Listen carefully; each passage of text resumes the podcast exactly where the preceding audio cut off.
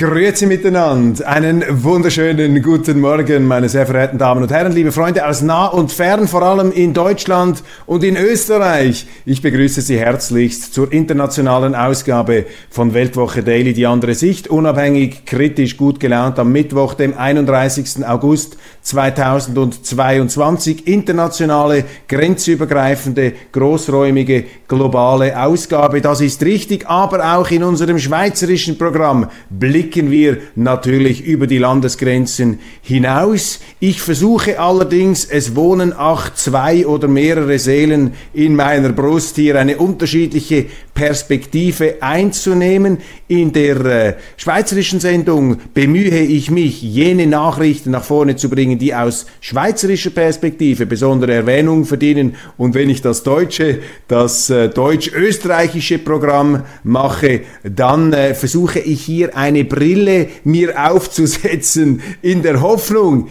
ihre Prioritäten und ihr Interesse zu treffen. Das ist äh, auch eine Form von kultureller Aneignung, könnte man sagen, zumindest der Versuch oder bösartig natürlich kolonialistische Einmischung, ein imperiales Ausgreifen des Schweizers nachrichtenmäßig auf seine Nachbarländer. Ich versuche das aber äh, zu tun im Geiste der friedlichen Koexistenz und der gelingenden Völkerverständigung. Ich danke an dieser Stelle Susanne Wismer und ihrer wunderbaren äh, Blumensensibilität. Sie haben es gemerkt hier neben meinem wunderschönen Schiff, das für den Aufbruch auf hohe See und in unerkannte Gefilde steht, sozusagen ein Raumschiff Enterprise des 17. und 18. Jahrhunderts. Da ist jetzt wieder ein wunderbarer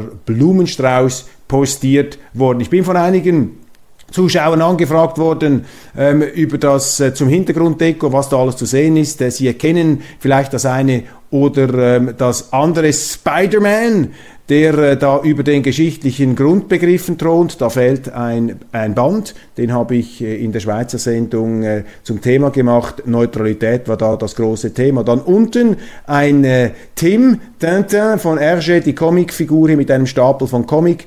Büchern, das habe ich mal in Belgien erstanden. Das ist die Referenz an, ein, äh, ja, an einen Helden meiner Kindheit. Dort äh, ähm, im Bild eingerückt Henri Guisan vor der Gesamtausgabe von Jakob Burckhardt. Henri Guisan, der schweizerische Weltkriegsgeneral. Und daneben die Goethe-Kasperli-Figur Goethe, die Mahnung, es irrt der Mensch solange er strebt. Es irrt der Mensch, solange er strebt. Und wenn ihr es nicht spürt, werdet ihr es nicht erjagen. Man muss das, was man sagt, was man tut, auch fühlen. Sonst äh, bekommt man es nicht in den Griff. Und schließlich, last but not least, auch darauf wurde ich schon angesprochen, ist das der neue Totenkult von Weltwoche Daily, ein Abstecher in die Gefilde des Voodoo oder des Obskurantismus mit diesem Totenschädel da unter der schönen ähm, Tischlampe. Nein, liebe Freunde, um das geht es hier nicht. Das ist einfach ein Memento Mori, ein Totenkopf, der uns äh, vielleicht, ja, der sinnbildlich für die Gewissheit steht, dass das Leben nur ein kurzer Lichtspalt zwischen zwei Ewigkeiten des Dunkels ist. Also bemühen wir uns, das Beste zu tun und nicht nur für uns, sondern auch so zu wirken, dass das im weltweiten Gesamtzusammenhang in diesem Universum dazu beitragen möge, dass der Pegelstand des Guten gegenüber dem Pegelstand des Bösen etwas nach oben geht, ohne uns allerdings einzubilden, dass wir da moralisch unbefleckt sein. So, bevor ich mich da gänzlich verliere, kommen wir zu den Nachrichten. Scholz, das Notwendige sei getan, um durch den Winter zu kommen. Das ist ein interessantes Zitat, mit dem bekräftigt und dokumentiert der Bundeskanzler, dass er ein Getriebener der unmittelbaren Umstände ist, die er ja selber herbeigeführt hat mit seiner Regierung, mit seiner Partei, die nichts unterlassen hat, um einen Energienotstand in Deutschland herbeizuführen. Das ist ja für mich etwas im Moment ähm, das ähm, Bezeichnende dass äh, die Politiker jetzt diesen Krieg in der Ukraine nehmen, um äh, daraus äh, das Märchen abzuleiten, das sei nun, Putin sei schuld an der Energieknappheit, Putin der Böse, sowieso der Böse, Putin der Schreckliche, er habe auch äh, dazu äh, letztlich die Energieversorgung Europas zertrümmert. Das stimmt natürlich nicht. Ähm, äh, Putin mag viele Fehler haben, hat viele Fehler und dieser Krieg gehört sicher dazu, aber die Energieversorgung ist nicht durch Putin sabotiert worden. Ich finde es fast schon bemerkenswert und überraschend, dass Putin immer noch so viel Gas und Energie liefert, obwohl er jetzt Nord Stream 1 wieder einer Wartung unterzieht. Ich glaube, es hat noch gar nicht so viele Wartungen und Untersuchungen von Nord Stream 1 gegeben, wie das jetzt der Fall ist. Interessant, auch Nord Stream 2 wäre ja ähm, absolut ähm, verfügbar. Aber nein, wir fahren lieber unsere Wirtschaft an die Wand. Wir äh, gehen in die Konfrontation, anstatt die unmittelbaren Bedürfnisse unserer Bevölkerungen hier ähm, sozusagen in den Vordergrund zu stellen. Also die Energiekrise, der Energiepass, äh, äh, der Energieengpass, die Strommangellage, die ist selbst verursacht. Und jetzt sind die Politiker äh, Getriebene der Umstände, die sie selber herauf beschworen haben. Gut, äh, ich weiß nicht, ob das stimmt. Äh, lassen wir uns überraschen, ob äh, Scholz das Notwendige getan hat, um durch den Winter zu kommen. Auch eine interessante Aussage. Er hat nicht gesagt, ich habe sichergestellt, dass wir durch den Winter kommen. Er hat einfach gesagt, ich habe das Notwendige getan. A lot can happen in three years, like a chatbot may be your new best friend. But what won't change? Needing health insurance. United Healthcare Tri Term Medical Plans, underwritten by Golden Rule Insurance Company, offer flexible, budget friendly coverage that lasts nearly three years in some states. Learn more at uh1.com. Nicht eine besonders selbstbewusste Formulierung.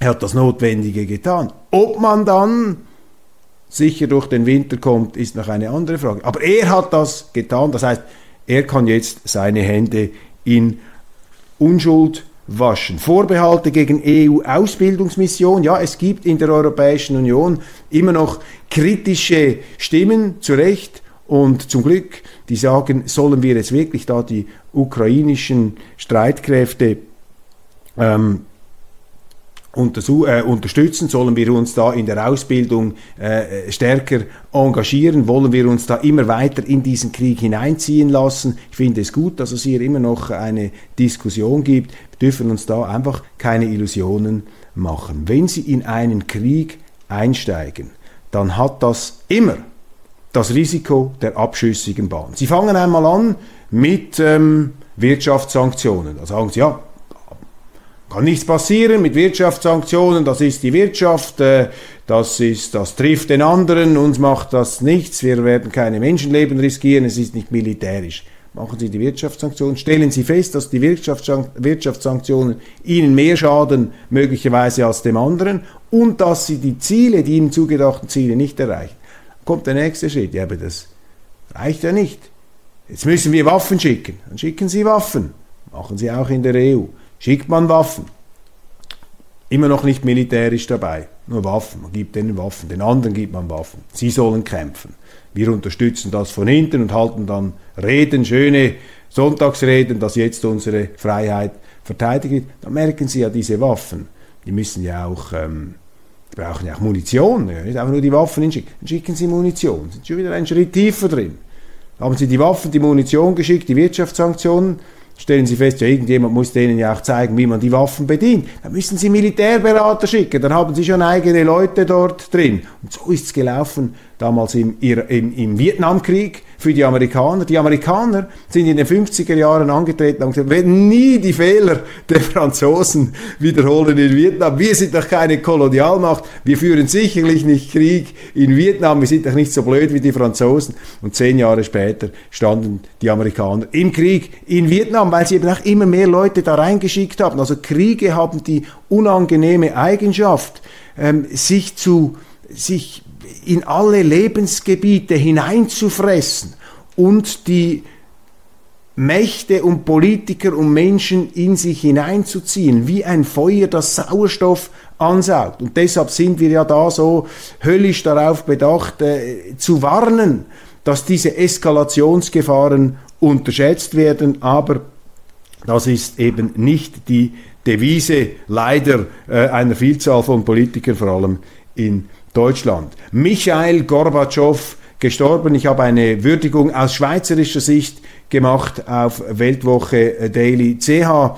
Jetzt ähm, hier die deutsche Sendung Michael Gorbatschow in seiner Bedeutung für Deutschland, ähm, so wie ich das überblicke, nicht zu überschätzen. Ohne Gorbatschow gäbe es die Wiedervereinigung nicht. Man muss allerdings auch hinzufügen, ähm, die Sowjetunion, die einen Gorbatschow zu ihrem letzten Staatsoberhaupt gemacht hat, war eine Sowjetunion, die von Margaret Thatcher und Ronald Reagan, den angefeindeten Staats- und Regierungschefs von Großbritannien und den USA, an den Rand des Zusammenbruchs gedrückt wurde. Ich meine, das ist auch ein riesiges Verdienst, das man hier nie so richtig zubilligen wollte. Für mich stehen Thatcher, Reagan und Gorbatschow gemeinsam auf dem Olymp der Beendiger des Kalten Krieges. Gorbatschow so etwas wie der Konkursverwalter der Sowjetunion, aber es brauchte eben damals einen Mann, der nicht wie diese Gerontokratie, diese, dieses Methusalem-Komplott, das wir da in Moskau hatten, ähm, möglicherweise in altersstarrsinniger Verblendung noch einen Weltkrieg vom Zaun gebrochen hätte, sondern es brauchte eben diesen jungen Mann, der, damals junger Mann, der die Hand ausgestreckt hat. Und ohne Gorbatschow hätte es die deutsche Wiedervereinigung so nicht gegeben. Ich meine, da müssen die Deutschen, würde ich zumindest einschätzen, äh, den Russen und diesem Gorbatschow sehr, sehr dankbar sein dafür, dass er die Truppen abgezogen hat, wie man da weggegangen ist. Auch dank falschen Versprechungen, wie sich herausgestellt hat seitens der NATO. Das ist ja jetzt herausgekommen, dass man äh, Gorbatschow in Aussicht gestellt hatte, dass es keine NATO-Osterweiterung gibt, dass auch die Truppenpräsenz in Deutschland nicht ausgeweitet äh, werde über die ähm, ehemaligen BRD-Gebiete ähm, hinaus. Das ist ja dann alles ähm, nicht so umgesetzt worden und hat dazu beigetragen, dass die Situation so verfahren ist, wie sie heute nun einmal ist. Aber Gorbatschow ähm, sicherlich in der deutschen Perspektive, ich habe auch mit Altkanzler Helmut Kohl darüber noch Gespräche führen dürfen, Helmut Kohl ja auch eine Figur von äh, historischer ähm, Ausprägung, von historischer Wasserverdrängung, war damals einfach eine Konstellation von äh, sehr fähigen Staatsmännern, auch mit einem Geschichtsbewusstsein, die diese Klippe, und das war eine sehr heikle Klippe äh, in der Geschichte der Menschheit, die diese Klippe äh, sehr verantwortungsvoll umschifft haben. Und da hat Michael Gorbatschow, der Chef einer Supermacht, auf dem Abstieg einer Supermacht vielleicht am Rande des Zusammenbruchs, aber das sind immer die ganz gefährlichen Momente, wenn ein Riese, wenn ein Gigant ähm, spürt, dass ihn die Kräfte verlassen, das kann dann immer noch zu einem letzten Ausschlagen führen und das hat Gorbatschow verhindert, ähm, zumindest nach unserem Einblick. Ähm, man müsste dann natürlich die Details anschauen, wie die innenpolitische Konstellation genau war. Es hat ja dann noch ein Aufbäumen gegen ihn gegeben, einen Putsch, allerdings keinen sehr wirksamen. Das hat dann auch das Ende Gorbatschows besiegelt. In der russischen, in der sowjetischen Selbstwahrnehmung ist er eine ähm, zwielichtige Figur, weil er natürlich die Größe, die Stärke der Sowjetunion heruntergefahren hat. Man wirft ihm auch oder man warf ihm auch vor, er sei zu naiv gewesen, sich da auf die westlichen Versprechungen zu halten. Aber Gorbatschow auch eine Erinnerung daran, dass es eben starke westlich orientierte Kräfte in Russland gibt und auch wenn Sie in den Zeitungen jetzt fast jeden Tag lesen, wie die asiatische Grausamkeit, die Grausamkeit der Steppe hier Besitz ergriffen hätte von der russischen Kollektivpsychologie, ich halte nichts von diesen äh, pauschalisierenden, latent rassistischen Herabsetzungen, ja, dann ist es einfach wichtig zu sehen, dass eben doch mit Figuren wie Gorbatschow eben starke, dem Westen zugewandte Elemente in diesem Land natürlich äh, von großer Bedeutung sind. Und ich wage die Bemerkung an dieser Stelle, dass auch ein gewisser Wladimir Putin ein Mann aus St. Petersburg ist, also ein Russe mit einer sehr starken Westneigung, die er auch dokumentiert hat. Und anstatt nur auf Putin einzuprügeln, müsste man sich vielleicht auch einmal selbstkritisch die Frage stellen, was haben wir im Westen getan, um diesen damals noch jungen, drahtigen, dynamischen, James Bond-artigen, auch etwas undurchsichtigen Putin von einem Fan des Westens, von einem Sänger glühender, pro-westlicher Hymnen, zu diesem, wie er heute wirkt, finsteren, dem Westen feindselig abgeneigten Autokraten zu machen. Was war unser An äh, Anteil daran? Und ich will äh, Herrn Putin nicht von seiner Eigenverantwortung befreien. Hier verstehen Sie mich richtig. Er hat selber zu verantworten, was er macht. Aber mir passt einfach dieser Mangel an Selbstkritik ähm, nicht. Ich finde das einfach gefährlich und wir haben das immer wieder gesehen, dass diese glorreiche Überheblichkeit, diese Naivität auch, die der Westen zum Teil auch bewunderswert immer wieder an den Tag legt, dass das zu großen außenpolitischen Fehlern geführt hat. Übrigens, äh, Putin hat äh, auch äh, der Familie von Michael Gorbatschow sein tiefes Beileid ausgesprochen und äh, entsprechend auch äh, Handlungen und äh, Briefbekundungen in Aussicht gestellt. Michael Gorbatschow, der Mann, ohne den es das heutige Deutschland nicht gäbe, das heutige Europa, aber auch der Mann, gegenüber dem der Westen wichtige Zugeständnisse, wichtige Versprechungen gebrochen hat. Many of us have those stubborn pounds that seem impossible to lose, no matter how good we eat or how hard we work out. My solution is PlushCare. PlushCare is a leading telehealth provider with doctors who are there for you day and night to partner with you in your weight loss journey. They can prescribe FDA-approved weight loss medications like Wagovi and Zepbound for those who qualify. Plus, they accept most insurance plans. To get started, visit plushcare.com slash weight loss. That's plushcare.com slash weight loss. Life is full of what-ifs. Some awesome, like what if AI could fold your laundry? And some, well, less awesome. Like what if you have unexpected medical costs? United Healthcare can help get you covered with Health Protector Guard fixed indemnity insurance plans. They supplement your primary plan to help you manage out of pocket costs. No deductibles, no enrollment periods, and especially no more what ifs. Visit uh1.com to find the Health Protector Guard plan for you.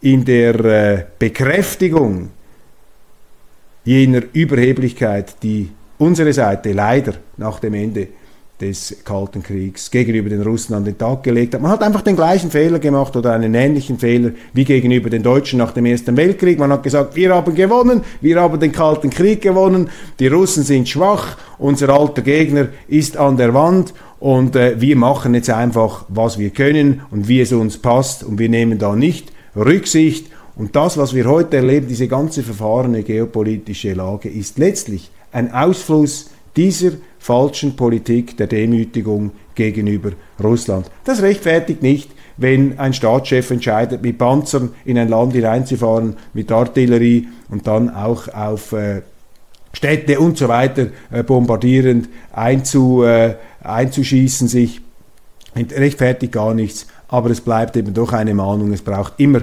mehrere Seiten und wenn man aus einem Konflikt herauskommen will, dann muss man sich auch die Frage stellen, wie man hineingekommen ist. Kämpfe lieben die Stille. Umfang und Erfolg der jüngsten ukrainischen Vorstöße im Süden des Landes sind unklar. Ja, das macht es schwierig. Im Moment ist sehr viel Propaganda auf allen Seiten äh, da. Für die Ukrainer hat jetzt eine strahlende, eine Sieg eine siegbegrenzte Großoffensive begonnen. Die Militärbeobachter im Westen sind da etwas skeptisch. Ich habe gestern mit einem Historiker gesprochen, der hat zu seiner eigenen Verwunderung mir gesagt, ja, die ukrainische Propaganda sei noch einseitiger als die russische. Auf der russischen Seite gäbe es zumindest noch die eine oder andere Zeitung, die auch gegenüber dem eigenen Regime noch so eine halbwegs kritische, distanzierte Haltung einnehme. Das sehe man auf der ukrainischen Seite überhaupt nicht. Klar, die Ukrainer sind auch die Underdogs in diesem Konflikt. Da ist natürlich das Aufbäumen viel größer.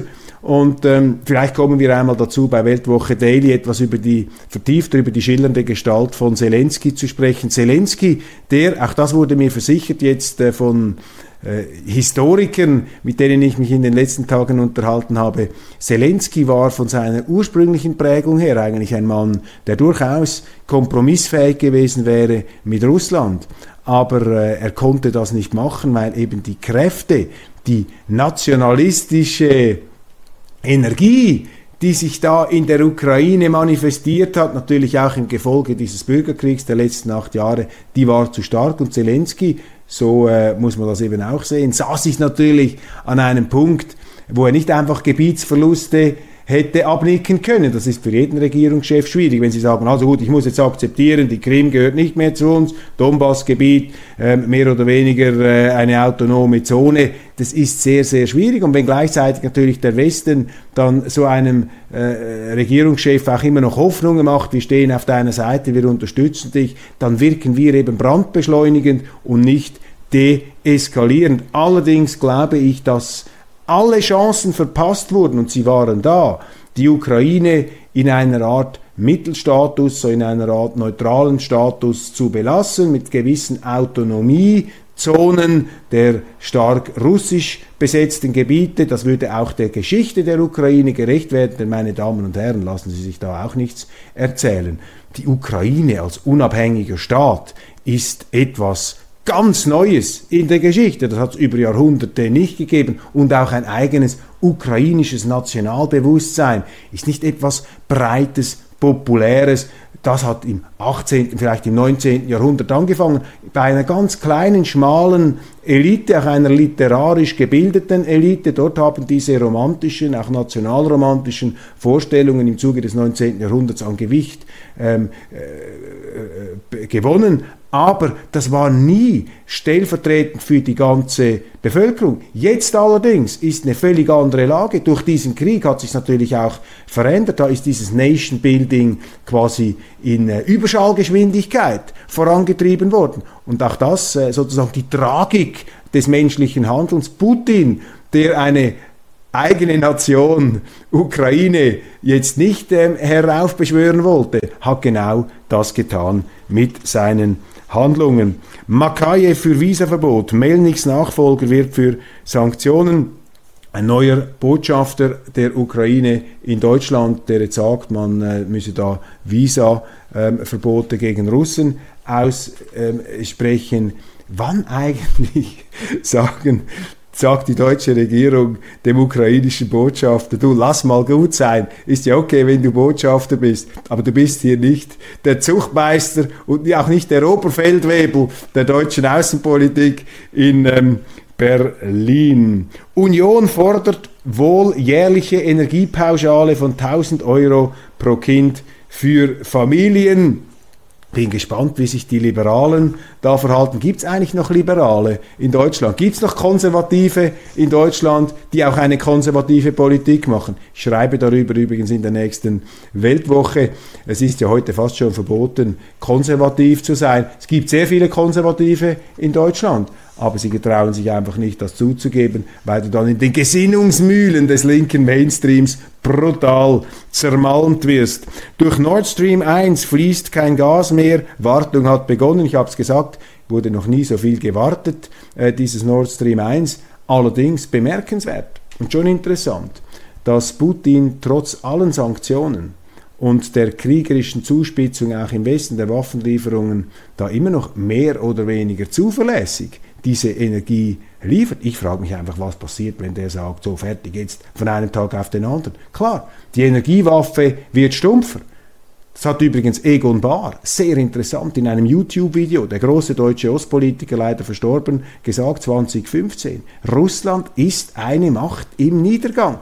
Die Russen sind in dieser Trias China, Amerika, ähm, Russland, haben die Russen natürlich die größten Probleme. Die Amerikaner sind auch relativ gesehen auf dem Abstieg, die Chinesen gehen hoch Umso sinnloser sind natürlich die Kriege, die wir jetzt gegen die Russen führen, wenn man schon der Meinung ist, dass man mit China eine nicht unbedingt friedliche Koexistenz haben kann, sondern eine konfliktträchtige Koexistenz. Ich würde immer für die friedliche plädieren. Wenn man schon dieser Auffassung ist, dann hätte man sich ja von Seiten der Amerikaner viel stärker darum bemühen müssen, eine Eskalation in der Ukraine zu verhindern. Denn mit dieser Politik, mit dieser Politik des aggressiven Ausgreifens haben die Amerikaner letztlich ihr übergeordnetes übergeordnetes strategisches Ziel sabotiert, ähm, eine Allianz gegen China zu schmieden. Und die, die Russen mit diesem Putin, der ja ursprünglich nach Westen orientiert äh, gewesen ist, da hätte man doch einen möglichen starken Partner gehabt. Aber die Amerikaner sind eben auch eine Großmacht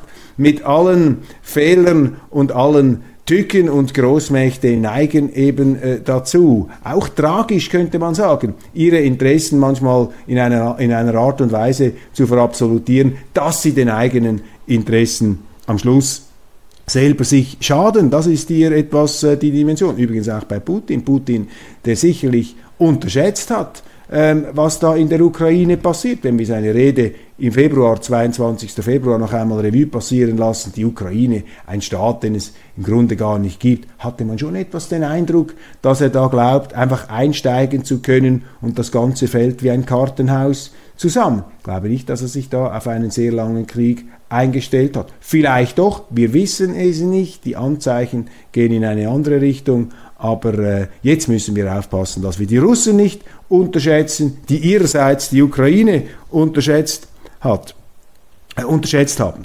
Gazprom erwirtschaftet milliardenschweren Rekordgewinn trotz Sanktionen. Ja, klar, wenn sie ein knappes Gut verknappen, dann steigen die Preise und dann steigen die Gewinne.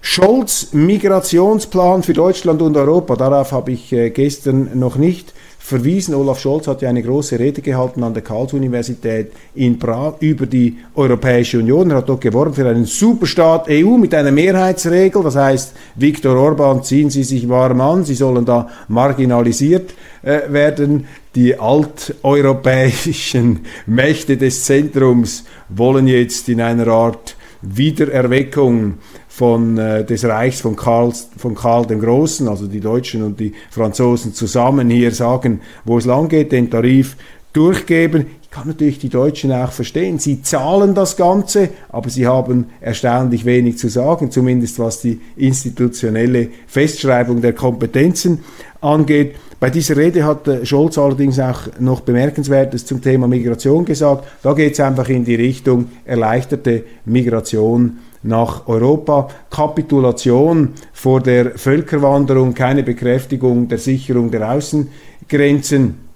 Also mehr Migration hier, der Versuch quasi im Zusammenspiel mit der UNO, mit dem Migrationspakt, die irreguläre Migration zu einer irregulären zu machen, den Asylmissbrauch in dem Sinn zu legalisieren. Das ist hier die übergeordnete Fragestellung und das wird einfach dazu führen, dass Parteien und Politiker, die ähm, skeptisch sind gegenüber einer maßlosen Zuwanderung, nicht gegenüber Migration an und für sich, ich rede immer von einer maßlosen Zuwanderung, die die Maßlosigkeit bekämpfen, diese Politiker werden jetzt Zulauf erhalten, weil die Leute das einfach nicht akzeptieren. Der Mensch ist ein territoriales Wesen. Das sehen Sie bereits, wenn Sie Zug fahren und in ein Abteil steigen, wo vielleicht von vier Plätzen einer besetzt ist. Schauen Sie mal, wie der, der bis jetzt alleine im Abteil saß, äh, wie der reinblickt, wenn Sie kommen und fragen, ist hier noch ein Platz frei?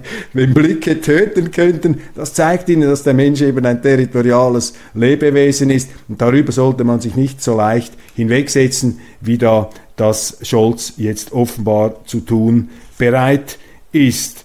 Warum Xi Jinping gerade jetzt einen Angriffskrieg auf Taiwan ankündigt, ja, verwundert nicht. Wenn die Amerikaner da ihre hochdekorierten Politikerinnen wie Nancy Pelosi nach Taiwan schicken, ja, dann müssen die Chinesen irgendetwas machen, müssen sie auch antworten. Wenn die Amerikaner jetzt ähm, Raketen schicken wollen nach Taiwan, dann wird auch das eine Antwort erfordern. Also einfach eine ungute Entwicklung, die wir da haben und ich traue der heutigen amerikanischen Administration nicht zu, dass sie willens und fähig ist, hier die Wogen wieder zu glätten. Wenn die Ukraine fällt, wird Putin Polen angreifen und bis nach Berlin marschieren. Das sind äh, die Aussagen eines Strategieexperten, der in den deutschen Medien zitiert wird. Ja, er hat die Gnade der Kristallkugel. Er weiß, wie die Zukunft herauskommt. Ich bin da jeweils nicht so sicher. Aber was ich sagen kann, ist, je länger das dieser Krieg dauert, desto größer wird die Gefahr, dass er tatsächlich in andere Länder übergreift. Leute, die in der Ukraine gewesen sind, versichern mir zwar, die Russen seien viel zu schwach, um hier ein Ausgreifen zu wagen. Kann sein, kann sein. Hoffen wir es, hoffen wir es. Dass es so ist. Wir haben nämlich nicht die Kapazitäten, letztlich sie aufzuhalten. Also die Armeebestände der Deutschen und der Schweizer Gut, der Polen, das kann ich zu wenig beurteilen, sind vermutlich nicht geeignet, hier auch äh, der NATO ähm, tatsächlich äh, in nützlicher Frist wirksam Gegenwehr zu leisten. Je länger das dauert, desto klarer wird natürlich auch die Überlegenheit äh, des Westens und des militärischen Bündnisses. Aber, aber ich warne einfach davor, die Russen zu überschätzen, aber auch zu unterschätzen. Und vor allem warne ich auch davor, in eine Rhetorik des Kalten Krieges zu verfallen, wo man der Gegenseite nur noch die allerschlimmsten und übelsten Motive unterstellt, weil das hindert einen daran, im Grunde das zu tun, was am meisten Not täte, nämlich darüber nachzudenken, wie wir auf dem Verhandlungswege zu einem Frieden unter Berücksichtigung aller Interessen gelangen könnt. Meine Damen und Herren,